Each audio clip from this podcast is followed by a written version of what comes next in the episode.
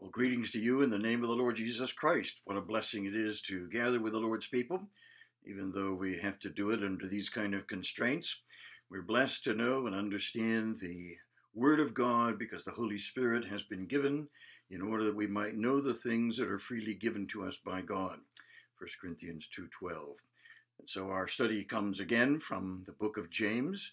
Uh, we are reading chapter 1 and I'm sorry, chapter 2 and verses 14 through the end. Our previous study for last Sunday was the sin of partiality. I hope you were able to see it or hear it or listen to it uh, again, maybe a second or third time. Uh, today's study comes from the last part of chapter 2 Faith Without Works is Dead. And I may take a little bit longer introduction because of the profoundness and the scope of this subject of faith and works and the distinction between the two, the purpose that God had in both faith and in works, and how it relates to our preaching the gospel, how it relates to our growth as a believer, and of course, how it relates to our being uh, mature and, as Paul says, perfect uh, in the Lord Jesus Christ. We want to look at those and many other things today as we try to consider what it is that God wants us to um, to communicate. And we have this wonderful. Sorry about that. Um, I had not turned the microphone off, so that's uh, that's the problem. So we're back to that. Okay, I'm reading from verse 14, James chapter 2. I'm reading from the King James Version. What doth it profit, my brethren, though a man say he has faith and have not works? Can faith save him? If a brother or sister be naked and destitute of daily food, and one of you say unto them, Depart in peace, be warmed and filled, notwithstanding you give them not those things which are needful to the body, what doth it profit? Even so, faith, if it hath not works, is dead, being alone. Yea, a man may say, that thou hast faith, and I have works, show me thy faith without thy works, and I will show thee my faith by my works. Thou believest that there is one God, thou doest well. The devils also believe and tremble. But wilt thou know, O vain man, that faith without works is dead? Was not Abraham our father justified by works when he had offered Isaac his son upon the altar? Seest thou how faith wrought with his works, and by works was faith made perfect? And the scripture has fulfilled, which said, Abraham believed God, and it was, um, it was counted unto him or imputed unto him for righteousness, and he was called the friend of God. Ye see then how that by works a man is justified and not by faith alone. Likewise also was not Rahab the harlot justified by works when she had received the messengers and had sent them out another way? For as the body without the spirit is dead, so faith without works is dead also. Let's pray together. Father, we're grateful to you for these amazing passages. We thank you for James, who wrote to uh, believers and perhaps even to uh, those who didn't understand believing uh, so early in the uh, history of the book of Acts, and significant and important lessons were taught to uh, those who follow the Lord Jesus Christ. We want to learn the same lessons, even though we have far more revelation than James was able to give to those early believers. May we grow in grace in the knowledge of the Lord Jesus Christ. May our faith be increased in the circle of confidence grow considerably as we study your word today. Thank you for meeting with us. Thank you for giving us your Holy Spirit to teach us so many things and to uh, draw our hearts and minds to look at the Lord Jesus Christ. We thank you that he was perfect in every respect and now has taken up his residence in us in order that uh, we might live as he lived and love as he loved. We offer you our thanks and bless your name through Jesus Christ our Lord. Amen what a wonderful subject is the word faith and works. And so it's impossible for us in half an hour to digest what is on my heart and my mind And so we need to ask some basic questions. There are five things that I would like to look with uh, at uh, in these chapters. In this chapter, first of all, the meaning of faith. What does the word faith mean? And we have four different aspects or uh, applications of faith recorded for us in the scriptures. And then the message of faith. What is the message that we're sending out when we ask people to exercise faith in the Word of God or in the Lord Jesus Christ? And then the me- measure of faith. How much faith do we need? Is uh, just a little bit like a, uh, a seed, a mustard seed, enough to save, or does it have to be a special faith? Does it have to be a special gift of faith? And then the marvel of faith and helps us understand that God has given to us a plan for the exercise of our faith in every circumstance of life, whether we're an old, old person in their 80s or a young child who simply understands that they are a sinner and need to believe the gospel uh, and place their faith on the Lord Jesus Christ. And then finally, the manifestation of faith. Those are the words we'd like to get through.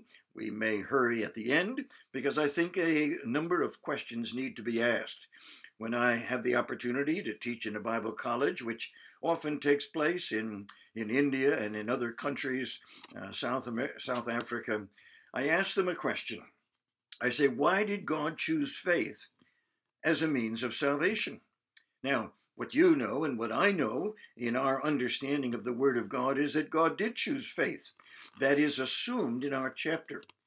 All that James says in this part of this chapter assumes that God chose faith as a means of salvation.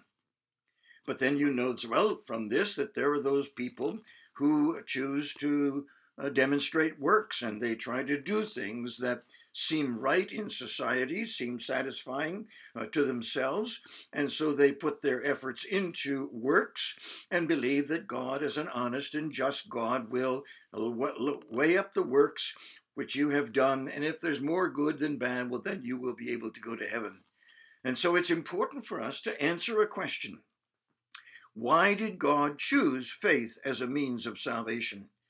And I enjoy asking that question, and were we to be in front of each other and be able to do it as a group of students, and I with the responsibility of teaching, I would ask the question why did God choose faith as a means of salvation? He could have chosen anything. He could have chosen works as a just God if he chose to say, You must do these works in order to be saved.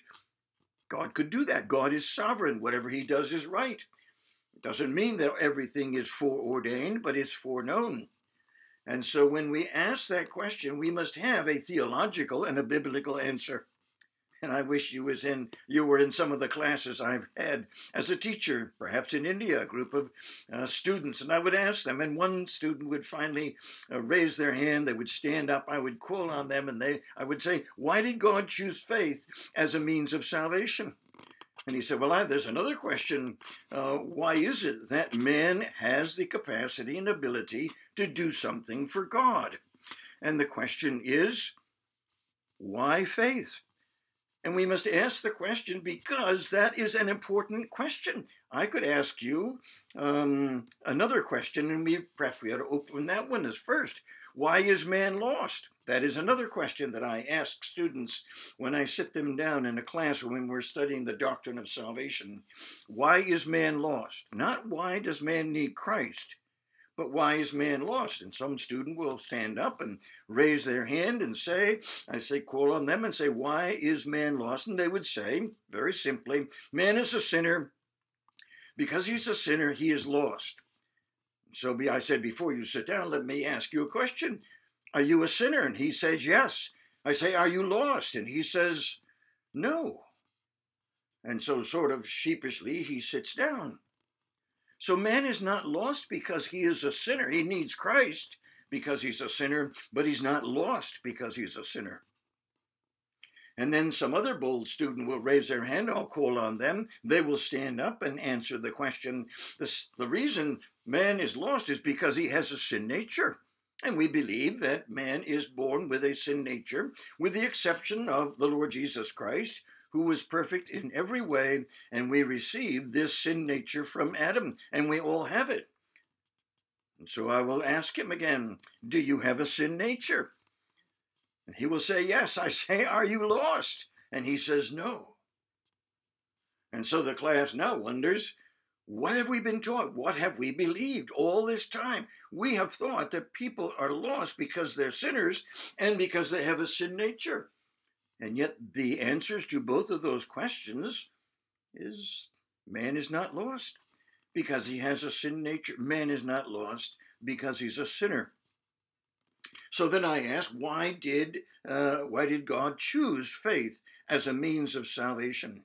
And so the answer, of course, is why is man lost? John tells us man is lost because he does not believe in the name of the only begotten Son of God. That's the reason.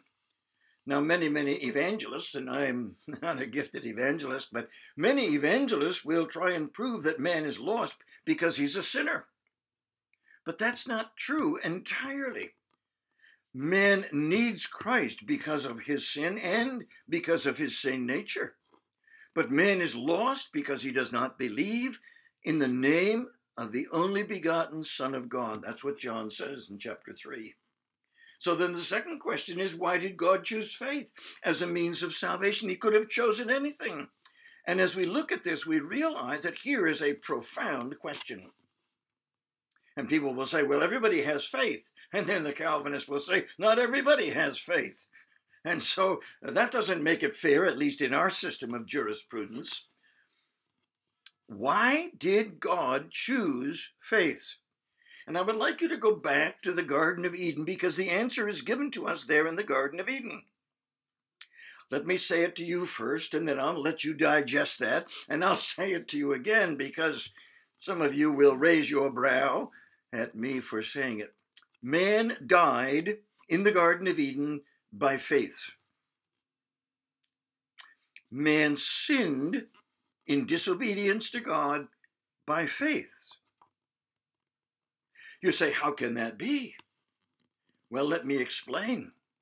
Adam had the choice of believing or having faith in the Word of God or in the words of the serpent, who, of course, was uh, a vehicle for, for, for the devil, for Satan. If Adam died by faith, what did he believe? He believed the lie. You will find it throughout in the scriptures, the words the lie. And the lie is that you can be God without God. That's exactly what Satan said. You shall be as gods, knowing good and evil. You can be like God without God. The same message is being proclaimed by the same enemy. You can be God without Christ. I can list religions, and you can too. Eastern mysticism says that you can be reincarnated time after time until you become God Of course, there are other religions that teach the same thing. So man died by faith in the lie. That is a profound but a biblical answer. He didn't die because of morality. He didn't die because of covetousness. He didn't die for any other reason except he had faith in the lie of the enemy. And when we understand that, then we ask, well, why did God choose that kind of faith?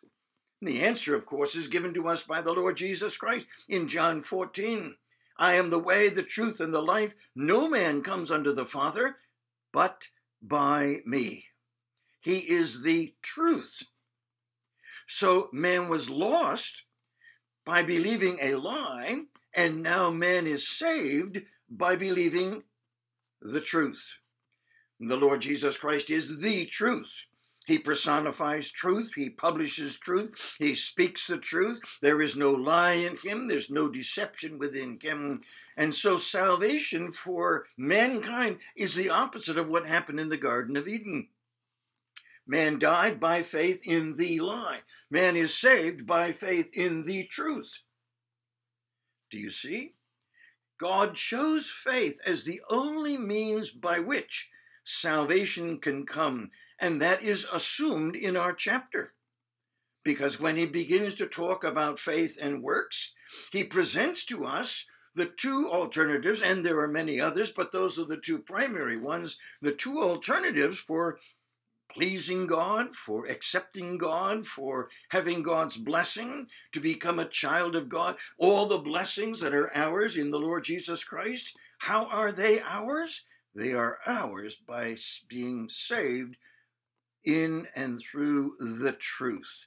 And so it is a contrast between the lie of, um, of Genesis chapter 3 and the truth of the Lord Jesus Christ. The law was given by Moses, but grace and truth came by the Lord Jesus Christ. He not only spoke the truth, but he is the truth. He is what he gives. And so that helps us understand this important thing. So man is not lost because he's a sinner. He lost because he does not believe in the name of the only begotten Son of God. Man is lost because he doesn't believe in Jesus Christ or on Jesus Christ. He is he is he is lost um, not because he has a sin nature, but because he does not believe on the name of the Lord Jesus Christ. And so we are told again and again.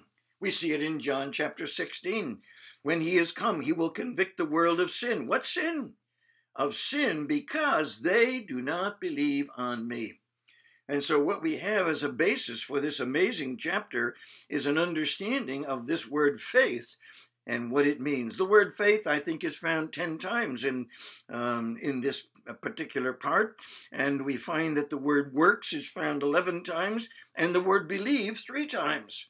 We should spend some time on those things, and maybe we can glean that as we go through this because it's very important for us to understand the foundation upon which James is writing.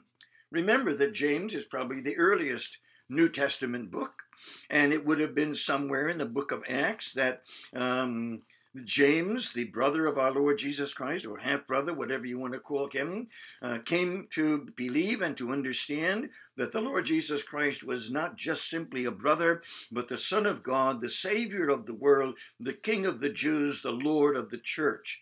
And as he learned those things, he came to put his faith in the Lord Jesus Christ and was uh, elevated to a position of authority in Jerusalem and uh, led the believers there. It's instructive for us as well what we run across when we talk to people today. We hear, and just the other day I heard somebody come to me and talk about person, a person who had believed the gospel, and he said to me they came to faith. And they expected me just to say, Oh, that's wonderful. I said, To faith in what? You see, we've idea that we've come to faith but we don't put the object of that faith. And certainly it's important for us to understand that the object of faith is the Lord Jesus Christ. There are many uh, objects of faith which are not true. There's politics, there's medicine. We are going through a very difficult time, and I can tell you that the Center for Disease Control uh, has been publishing a lot of stuff. Nobody knows what to believe. Do you wear a mask or don't wear a mask? Shall we be distancing or not? Shall we let everybody get the virus so we're all ins- uh, insulated from it?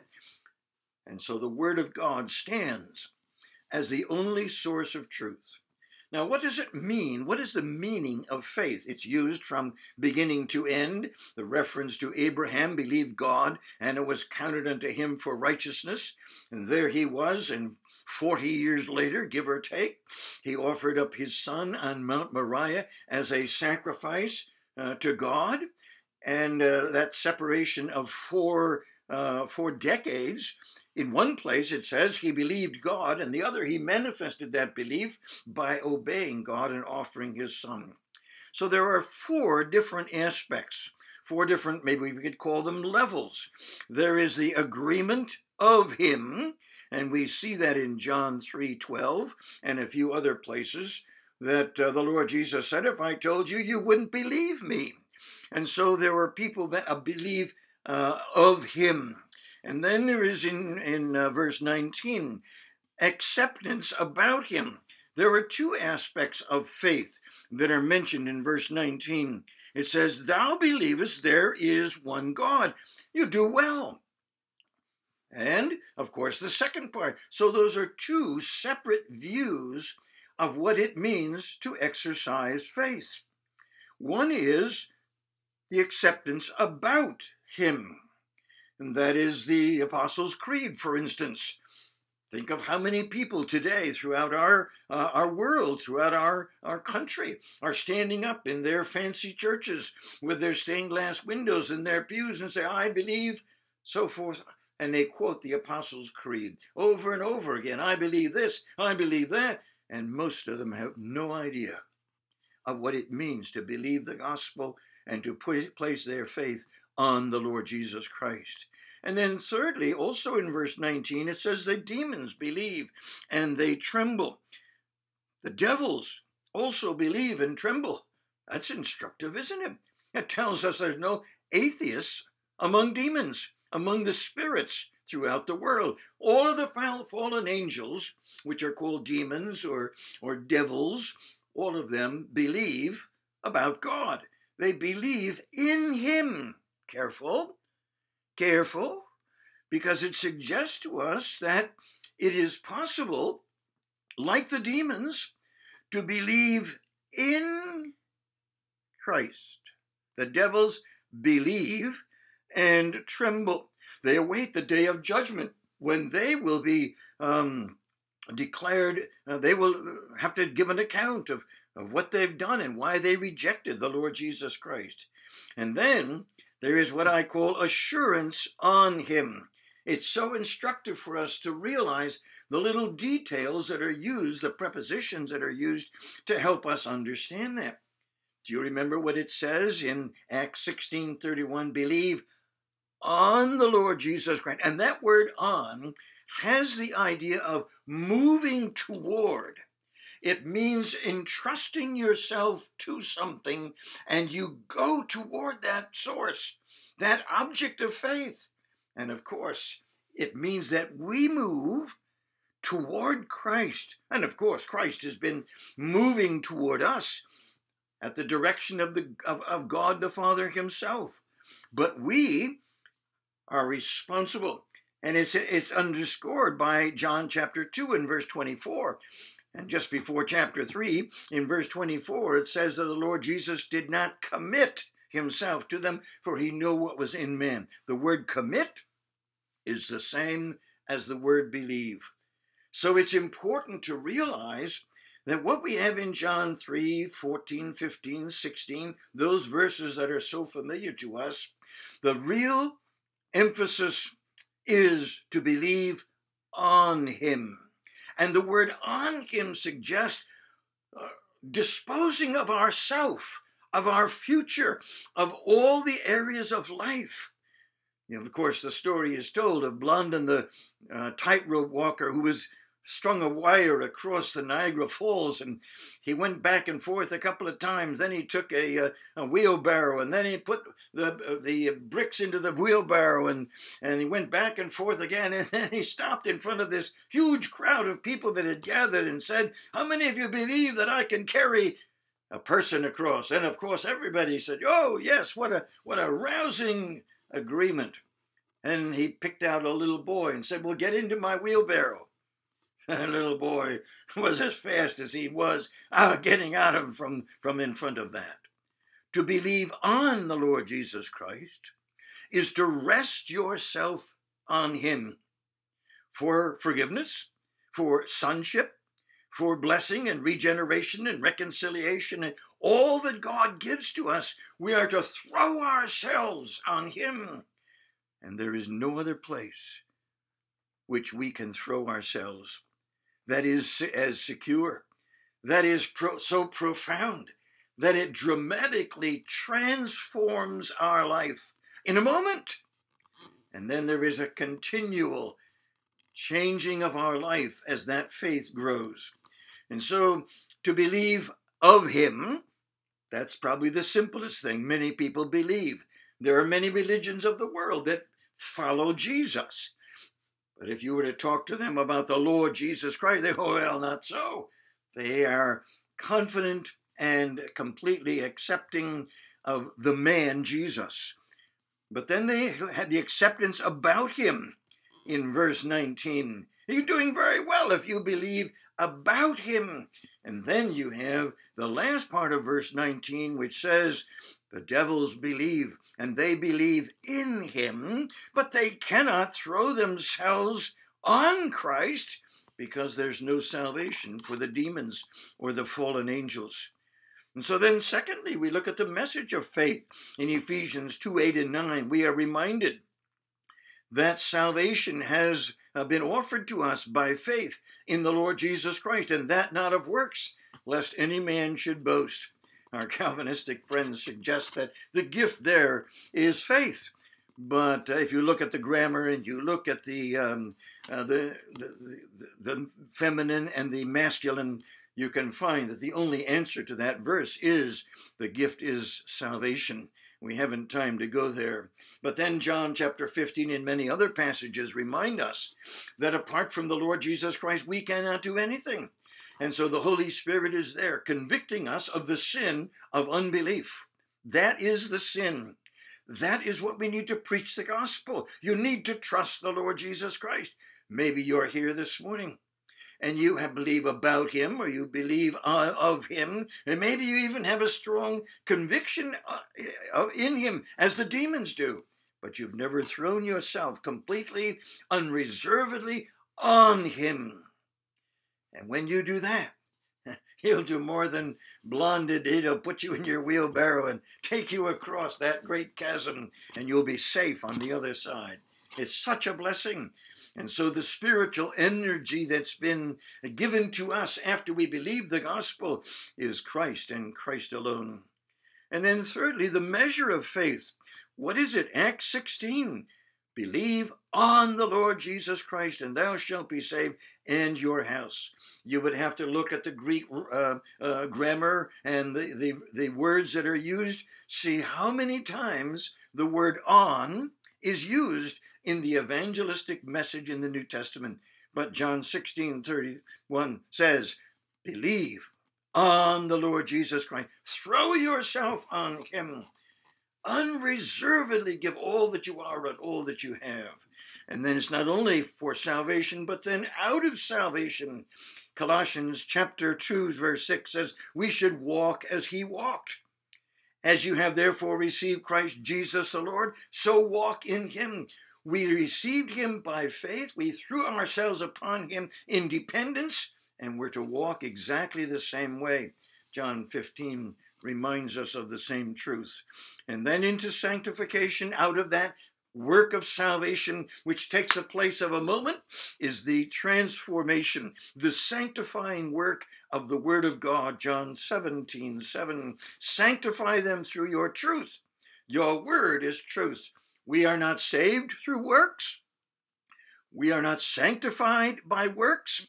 We are not uh, servants for the sake of works.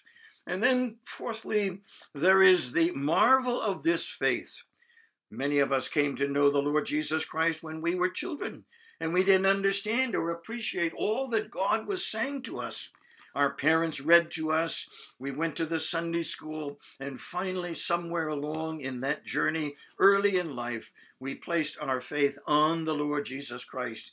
We didn't understand all that happened on that occasion, but we realized it was simple. Again, Acts chapter 16 believe on the Lord Jesus Christ. That's a command.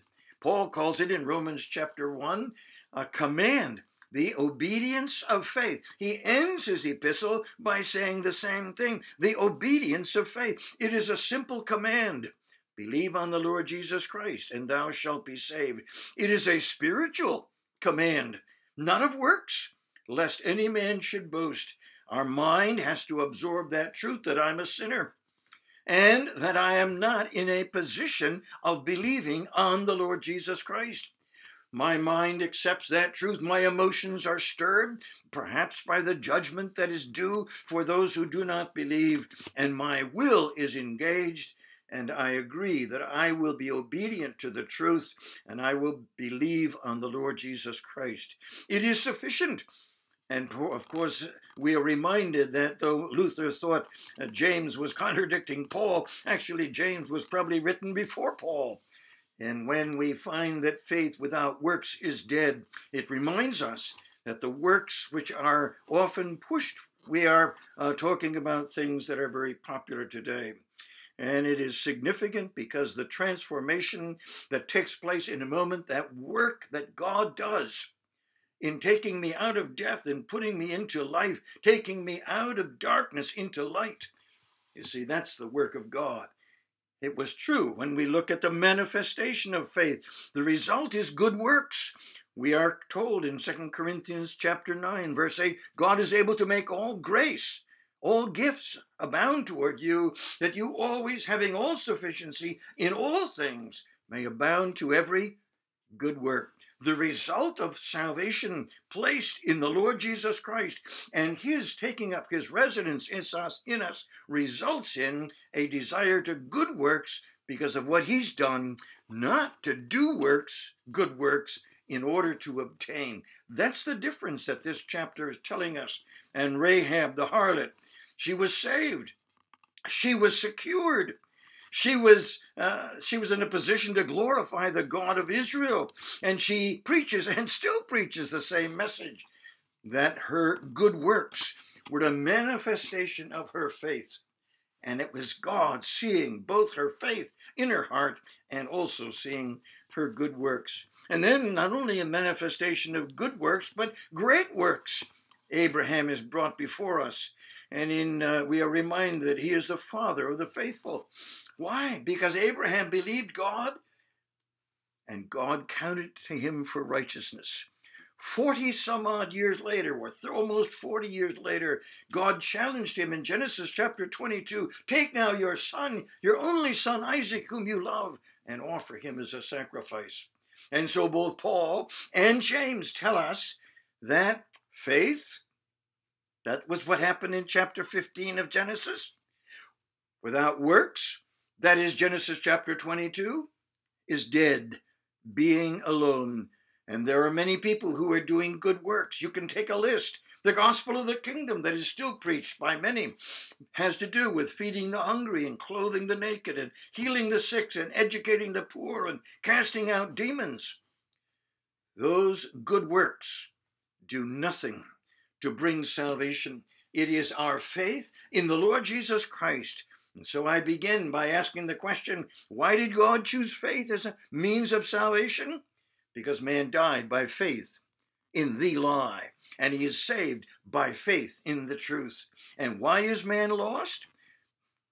You can be doing all these good works and still be lost if you do not believe in the name of the only begotten Son of God. And so the work of salvation is a glorious work. We are reminded that we are to believe on the Lord Jesus Christ. They came to the Lord Jesus. What must we do that we might inherit eternal life? And he said, This is the work of God, that you believe on one whom he has sent. Our Calvinistic friends think that that's all man has to do. Just lay down on the table and God opens him up and puts faith in or puts belief in. My brothers and sisters, remind, let me remind you that man's participation, though not a meritorious work, is to believe on the Lord Jesus Christ. Believe on the Lord Jesus Christ. And that's the faith that James is talking about in this chapter. Let's pray. Father, we're thankful to you that you have given faith as a gift to everybody, that we have a common faith, as Peter calls it and there are many who have their faith placed in the church or in their good works or in many other things. But we realize that faith in those, uh, those positions and those people are not sufficient for salvation. And so we take our faith off of things that are not uh, adequate objects and we place our faith totally on the Lord Jesus Christ. We do that by now, if we have not done it before, we do it in complete submission and devotion to who the Lord Jesus Christ is and what he's done. Thank you again for reminding us that faith, true faith without works, cannot be cannot even exist.